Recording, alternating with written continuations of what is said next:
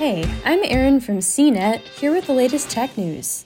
Half a century after passing all the tests to become a NASA astronaut, 82 year old pilot and aeronautics pioneer Mary Wallace Funk, better known as Wally Funk, is finally going to space.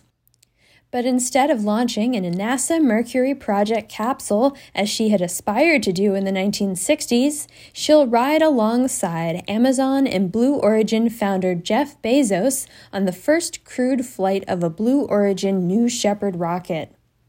Blue Origin made the announcement Thursday morning, and Bezos posted a video of him with Funk on his Instagram account.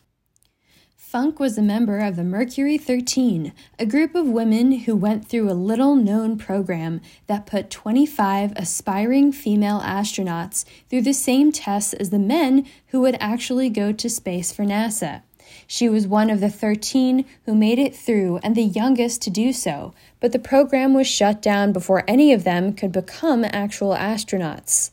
Now she will join Bezos, his brother Mark, and the yet to be named winner of an auction who paid $28 million for the fourth and final seat on the flight, which will last about 10 minutes, including a few minutes of weightlessness just beyond the Kármán line.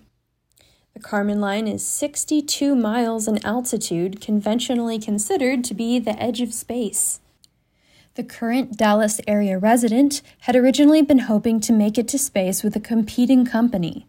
A decade ago, she put herself on the waiting list to fly to space with Richard Branson's Virgin Galactic. That company is now aiming to complete its final three test flights, including one with Branson himself on board, before flying paying customers. Despite never joining the ranks of NASA's elite, Wally Funk still went on to amass an impressive resume as a pilot, the first female FAA inspector, and the first female National Transportation Safety Board air safety investigator. Next up, she'll become the oldest person ever to fly to space when New Shepard lifts off from Blue Origin's West Texas launch facility on July 20. For more of the latest tech news, visit cnet.com.